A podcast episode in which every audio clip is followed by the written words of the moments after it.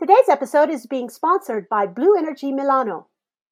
Blue Energy Milano is a renewable energy company based in Milano, Italy, specialized in developing renewable energy projects in Italy and Moldova.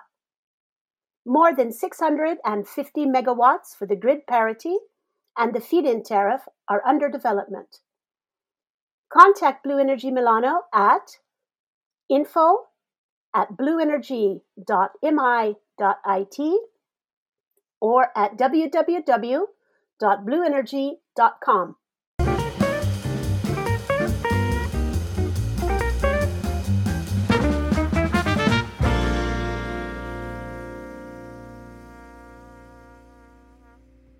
Good morning and welcome to 50 Shades of Hospitality. This is Crystal Cavan, your host. Today we are very happy to welcome Mary Mayenfisch-Tobin, who is an educator and lawyer and an expert in human rights, business, and sustainability. Hello, Mary, and welcome to our show. And can you please tell our listeners about yourself? Hi, Crystal. It's really great to be here with you today. Tell the readers about myself. Well, yeah, I'm a, a, lawyer, as you say. I'm very interested in the work you're doing because I worked for many years in the hospitality industry, working at the École Hôtelière de Lausanne as law professor. When they opened up their new English section, I, I worked in there. I also spent some time in Lyon. And I still give courses from time to time to different uh, hospitality schools here in Switzerland and to business schools. So, as you say, I'm a I'm a lawyer, a human rights lawyer, I would say, but very, very interested in the area of business and in the area of hospitality. In addition, I, I worked for many years uh, with an American university, Pepperdine University, which where I directed the campus in Switzerland. But I also took the time to teach law with a human rights emphasis and to bring in speakers from many different industries and sectors to see how the world was changing and how we could make it a better place for us all. Mary, can you please um, tell us what is the link between sustainability and human rights in the hospitality field, but of course in other businesses as well? Yeah, that's a really great question because I think it's a question that people find hard to answer. Sustainability, for a start, I think I'd, I'd like to start with thinking about the area of human rights because we have a saying, and I've been working for many years. I've been a lobbyist, a legal lobbyist with Amnesty International Business and Human Rights Group. And Amnesty International, of course, is a non governmental organization which tries to ensure that human rights are respected everywhere in the world, no matter what industry you are, are in, no matter what government you are leading, no matter what country you live in. So, business and human rights is, is an idea that came into being maybe 20, 30 years ago. From an amnesty perspective, it means wherever business goes, human rights were there first. And I think that's a really great starting point. Secondly, having said that, let's talk about sustainability. Sustainability basically means that we want to leave the world in the same state in which we found it. It's really as simple as that, and it's no more difficult. It's very difficult, but it's no more difficult to explain. And the third area that I'd probably just like to mention quickly is the idea of the Sustainable Development Goals, because those are the goals that were brought forward by the United Nations in 2015, putting talking and trying to see how we could make the world a better place for everybody, you know, sustainable development goals in relation to gender equality, in relation to no poverty, in relation to education for all, and so on. So I think if you put it into that context, it's kind of easy to see where the link to hospitality would be, because the hospitality industry is, it was the last time I looked, one of the biggest industry in the world. I think about 11% of everybody in the world works in this industry. And uh, if we're not sustainable in this industry, it's very complicated. Now, what I've noticed in my work with the hospitality industry, which began back in 1997, is we always tended, and it's not the only industry that did this, to look at the environment as being sustainability, but it's not. Environmental is the environmental issues are a, a starting place, particularly for the hospita- hospitality world, which thinks a lot about the costs. You know, do we have enough water? How much are we using? What about what do we do with all the plastic that we're, we're building up, and so on? Those kinds of issues, energy, and so on. But it's so much more than that.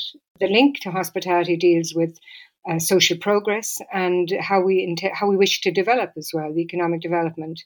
The social issues are, are huge, you know, as you know, and I, I think it's still the case, right? We have a lot of students who come into hospitality and then when they're finished their studies they go off and do something completely different we don't have a great retention rate of our own students because we teach them very ably the elements of business. And then they decide when it comes to the point of deciding on their own careers that they're not getting paid well enough, that they don't have a work life balance. And I know a huge amount of former students I had, I had over a thousand students in the École Hôtelière are working in food industry, are working in trading industries, are working in, you know, the, the big four and so on. And we don't have enough people who stay in the industry for which we train them. So that for me is sustainability. On International Women's Day this year, you gave a presentation about gender equality to over 200 global students at the Swiss Hospitality Schools, SHMS, and HIM. Can you give us an outline of what you spoke about? Sure. Uh, I was delighted to be invited to, to give that presentation to the SHMS and HIM uh, hospitality schools. I was invited by the Associate Dean and the Dean of the school in HIM. And it was a real pleasure to be in front of those students who, as you know, uh, as we always find in hospitality, were coming from probably about 100 different countries. So it was very complicated to decide exactly what I wanted to speak about on International Women's Day, where we have to really sort of think about the world we have put in place and see how we can progress uh, for everybody. So I decided to talk about, first of all, from a, an international basis, what exists in terms of what we should be doing in relation to gender equality. Now, coming back to what I said a few minutes ago, when we're talking about sustainability in the hospitality industry, if we don't talk about diversity and inclusion, we're missing out on elements that will actually help us to keep the best people working within the industry. Everybody wants to have a life balance, and I know in hospitality it's probably one of the most difficult places to achieve that. My two aunts, in fact, my mother's two sisters, twin sisters, both worked in hospitality. So we lived with the, with the lives of those two incredibly interesting women, but we understood that their life was not an easy one because your, your work life balance was very complex. So that was one of the things I decided to talk about look first of all at the international conventions that exist to explain to everybody in a, a room of 250 what we need to look out for. And the first thing uh, I looked at was the CEDAW Convention, the Convention for the Elimination of Women Against Discrimination Against Women, which most countries in the world have signed up to. And I explained to the students how there are uh, pe- periodic reviews to look and see how countries are, are going. So suggested they should have a look at that. And secondly, we had a look at a new convention, reasonably new convention coming from the Council of Europe, which is the Istanbul Convention, looking at the elimination uh, of violence against women. So, first of all, that was the big picture stuff. And then I moved down into looking at 41 countries and what they were doing uh, in relation to childcare. Because if you're talking about gender equality, you have to look at a few different elements. First of all, you have to look at gender gender stereotyping. You know, how do we train boys and girls to believe that they're going to do or they're going to have certain jobs uh, in their futures. So this begins at a very early stage. So I was able to show the students some very interesting, very uh, simple, interesting films about children in the school aged five to seven and how they have already decided at that age that boys are going to be pilots and boys are going to be doctors and girls are going to go into the caring industry, things like that.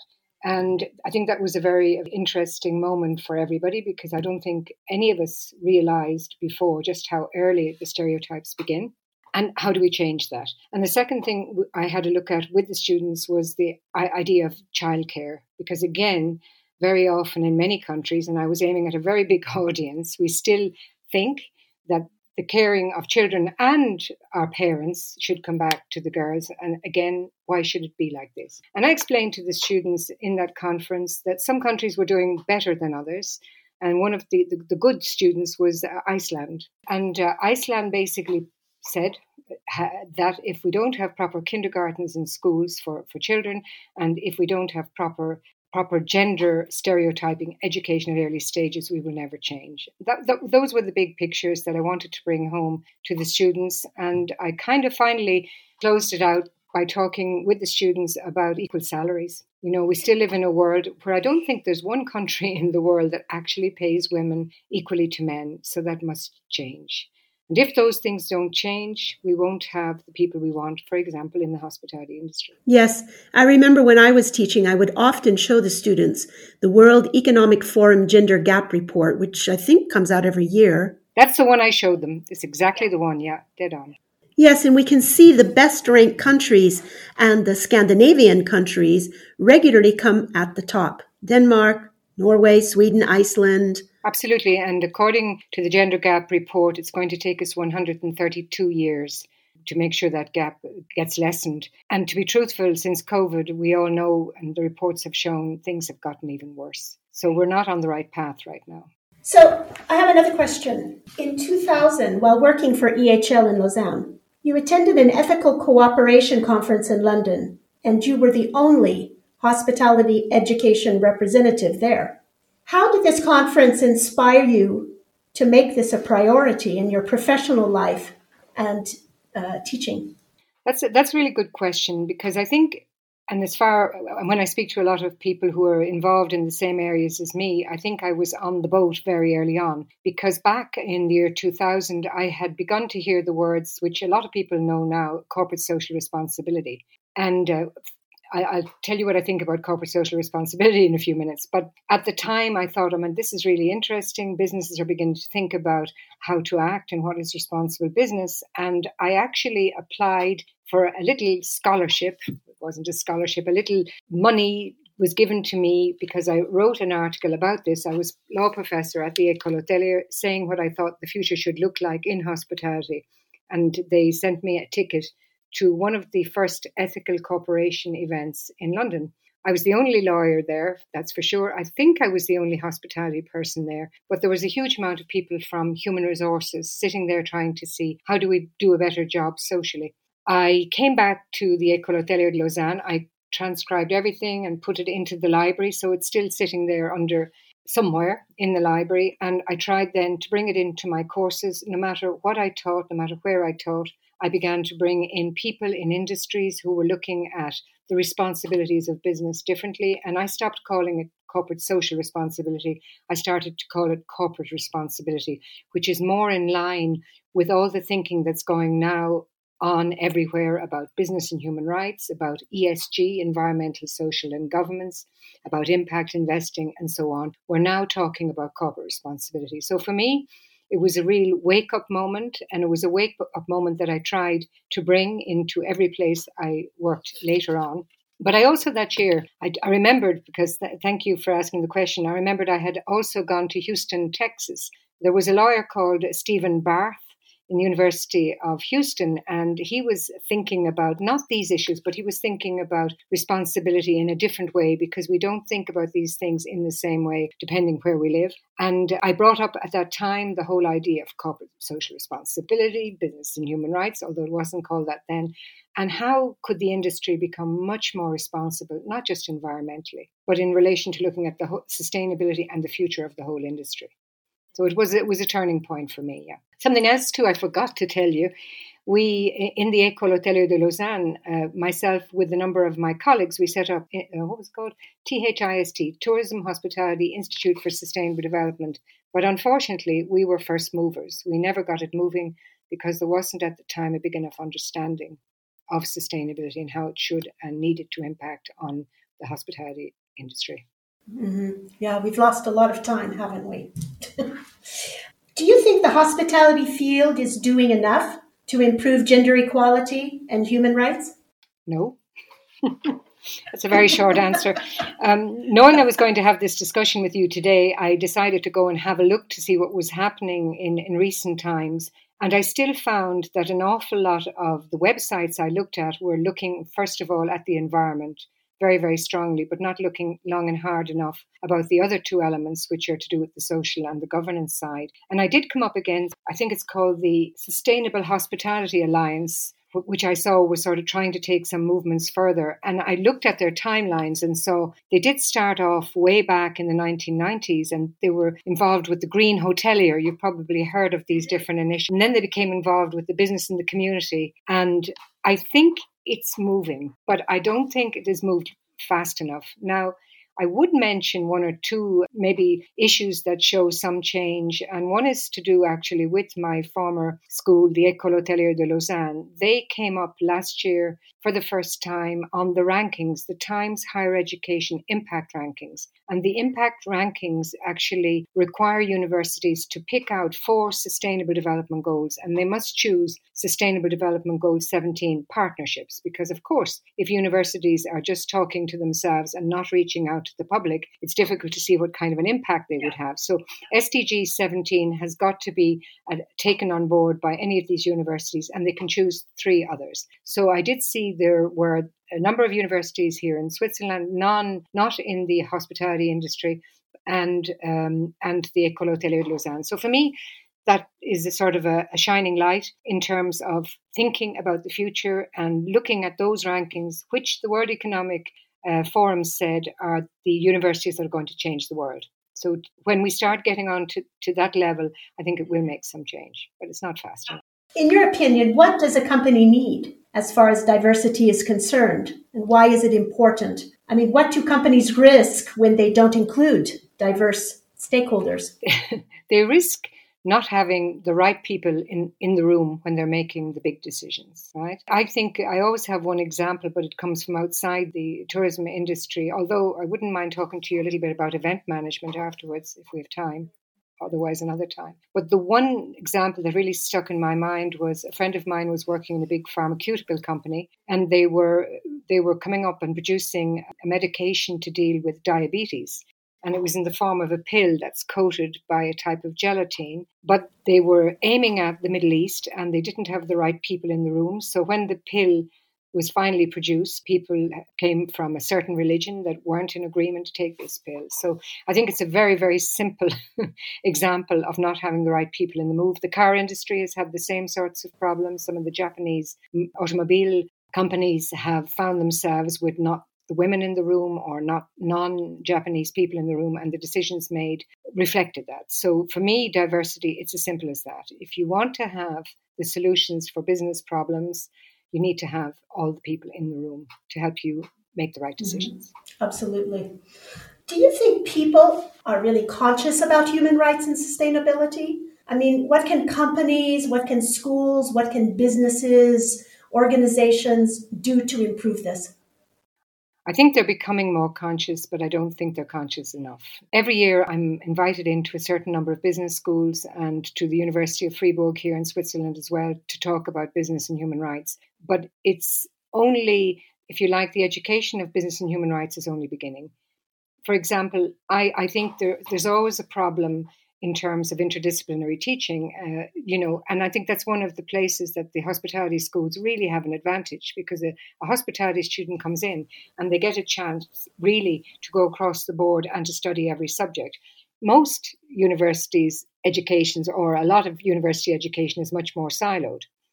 So I don't think no, uh, we we've really taken on and started to to teach education of business and human rights. I think it's it's it's only beginning to start, but I think it has it has to move much more quickly because we need to know what are the risks. We need to know when we do business in a globalized world what are the risks. Now, I'm very legal, so when people talk to me about business and human rights, and I always think about risk. I always think about if I'm, let's say, a fossil fuel company and I'm being sued because my investors are saying you never told us about the risk, well, then I think I would try to think of where is my business going to go?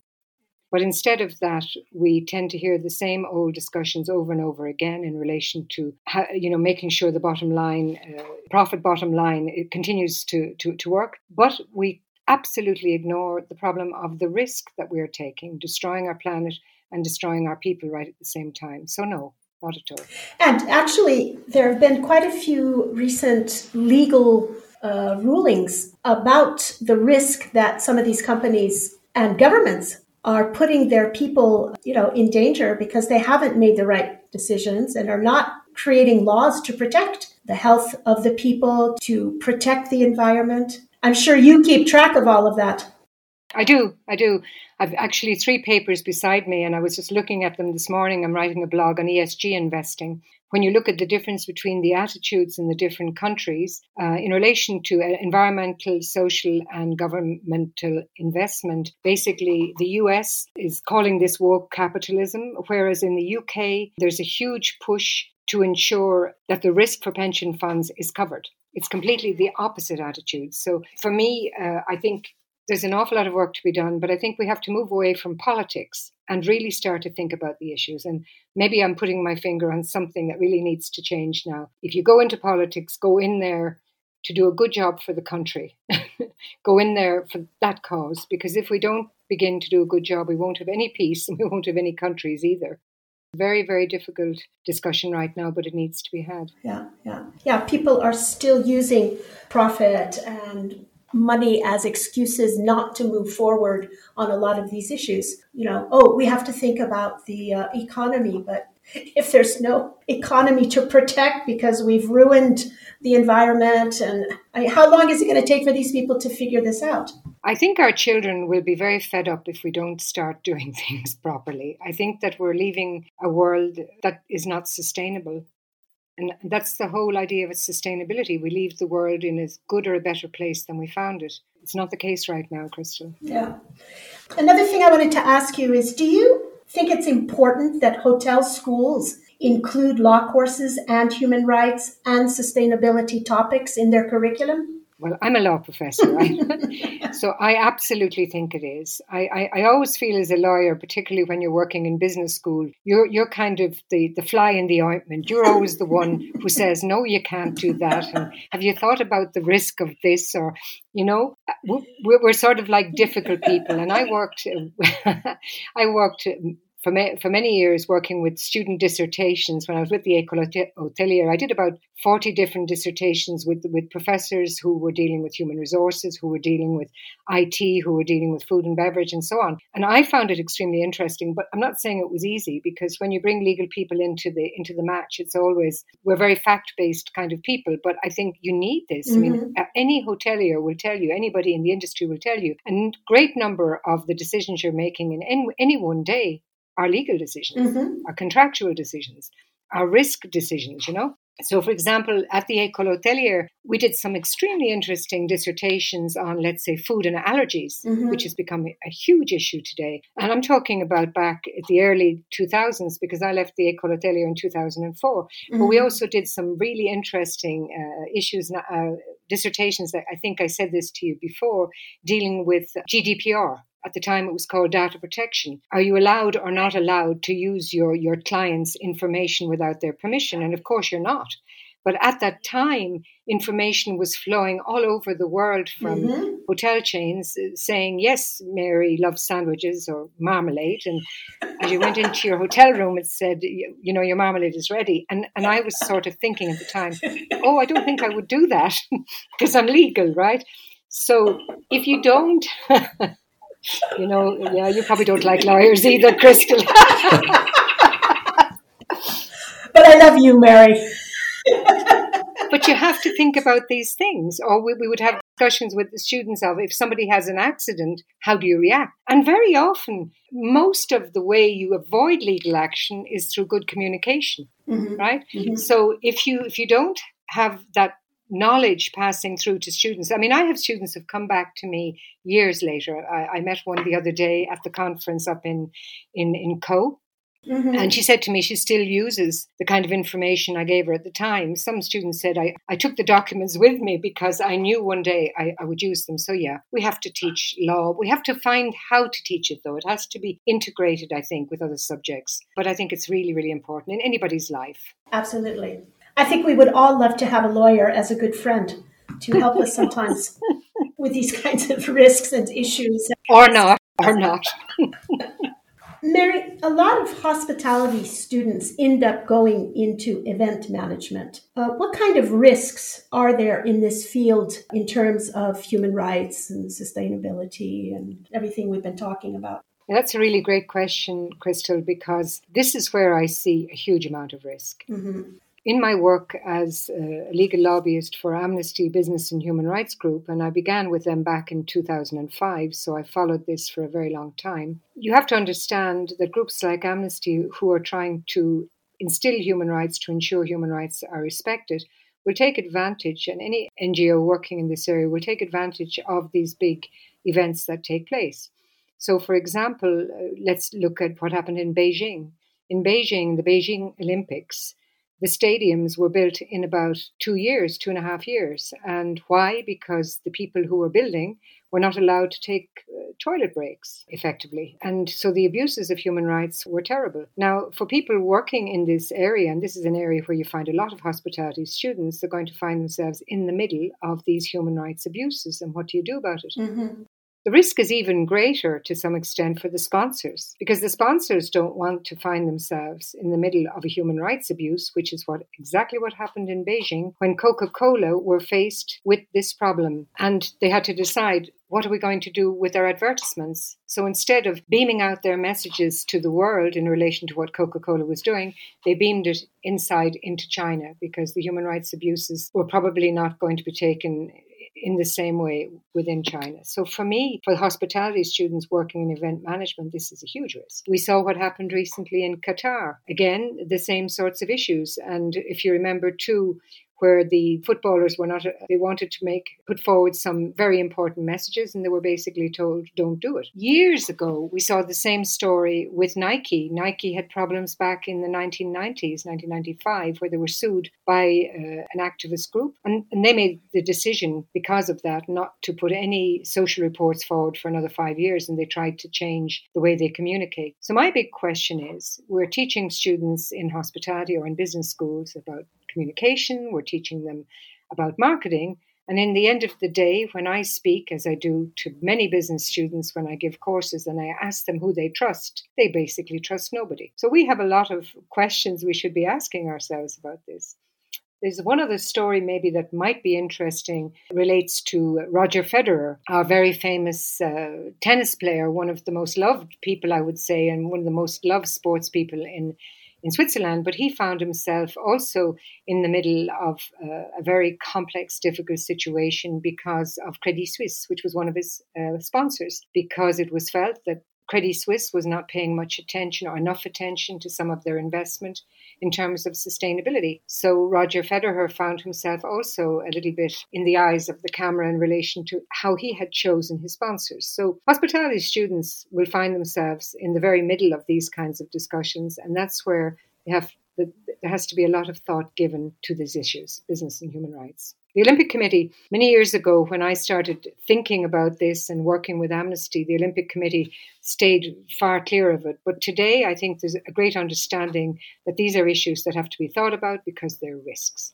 And when you're talking about risks, you have to think about how you're going to deal with. So I hope that answers your question. Yeah, well, I mean, just to go back to what you just said, and so uh, the fallout from the situation in Qatar, you know, do you think that the FIFA is going to change the way it chooses their destinations in the future? Do you think the FIFA learned anything from this? Really, really good question. I don't want to be cynical. yeah, yeah. I would pr- probably, and every time I talk to students, I talk about this. I say to them, when you, I think kids have changed. I think students have changed. I think there was a time everybody wanted to work with the banks where you where you made the big bucks, you know. But I think now, when I talk to students, and I don't know what you feel about this, but they're giving much more thought, perhaps, to who they want to work with and what values they have and what is their fit. So, my thought would be if you want to get the best students with the right values, then you have to do the right thing. Now, whether the world is going to change in a day, I don't think so. Uh, but the reason I stay in education is to keep asking those questions and to keep hoping that one day it'll be understood that if you want to have a good employee with the right values, you have to do the right thing too, because that's why they chose you. So, Mary, I just want to thank you so much for joining us today and giving us some insight into sustainability, human rights, gender equality. Obviously, what we'd like is to invite you back to go maybe go deeper into some of these topics because there's a lot to say. And I know our listeners are probably very interested in these topics. So we hope to invite you back again and thank you again for being part of our podcast today. It's been a great pleasure, and I'd love to come back again. Great. Thank you, Mary. Thanks, Christy.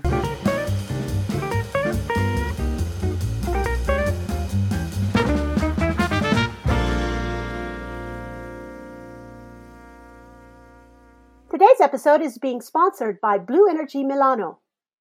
Blue Energy Milano is a renewable energy company based in Milano, Italy, specialized in developing renewable energy projects in Italy and Moldova. More than 650 megawatts for the grid parity and the feed in tariff are under development. Contact Blue Energy Milano at info at blueenergy.mi.it or at www.blueenergy.com.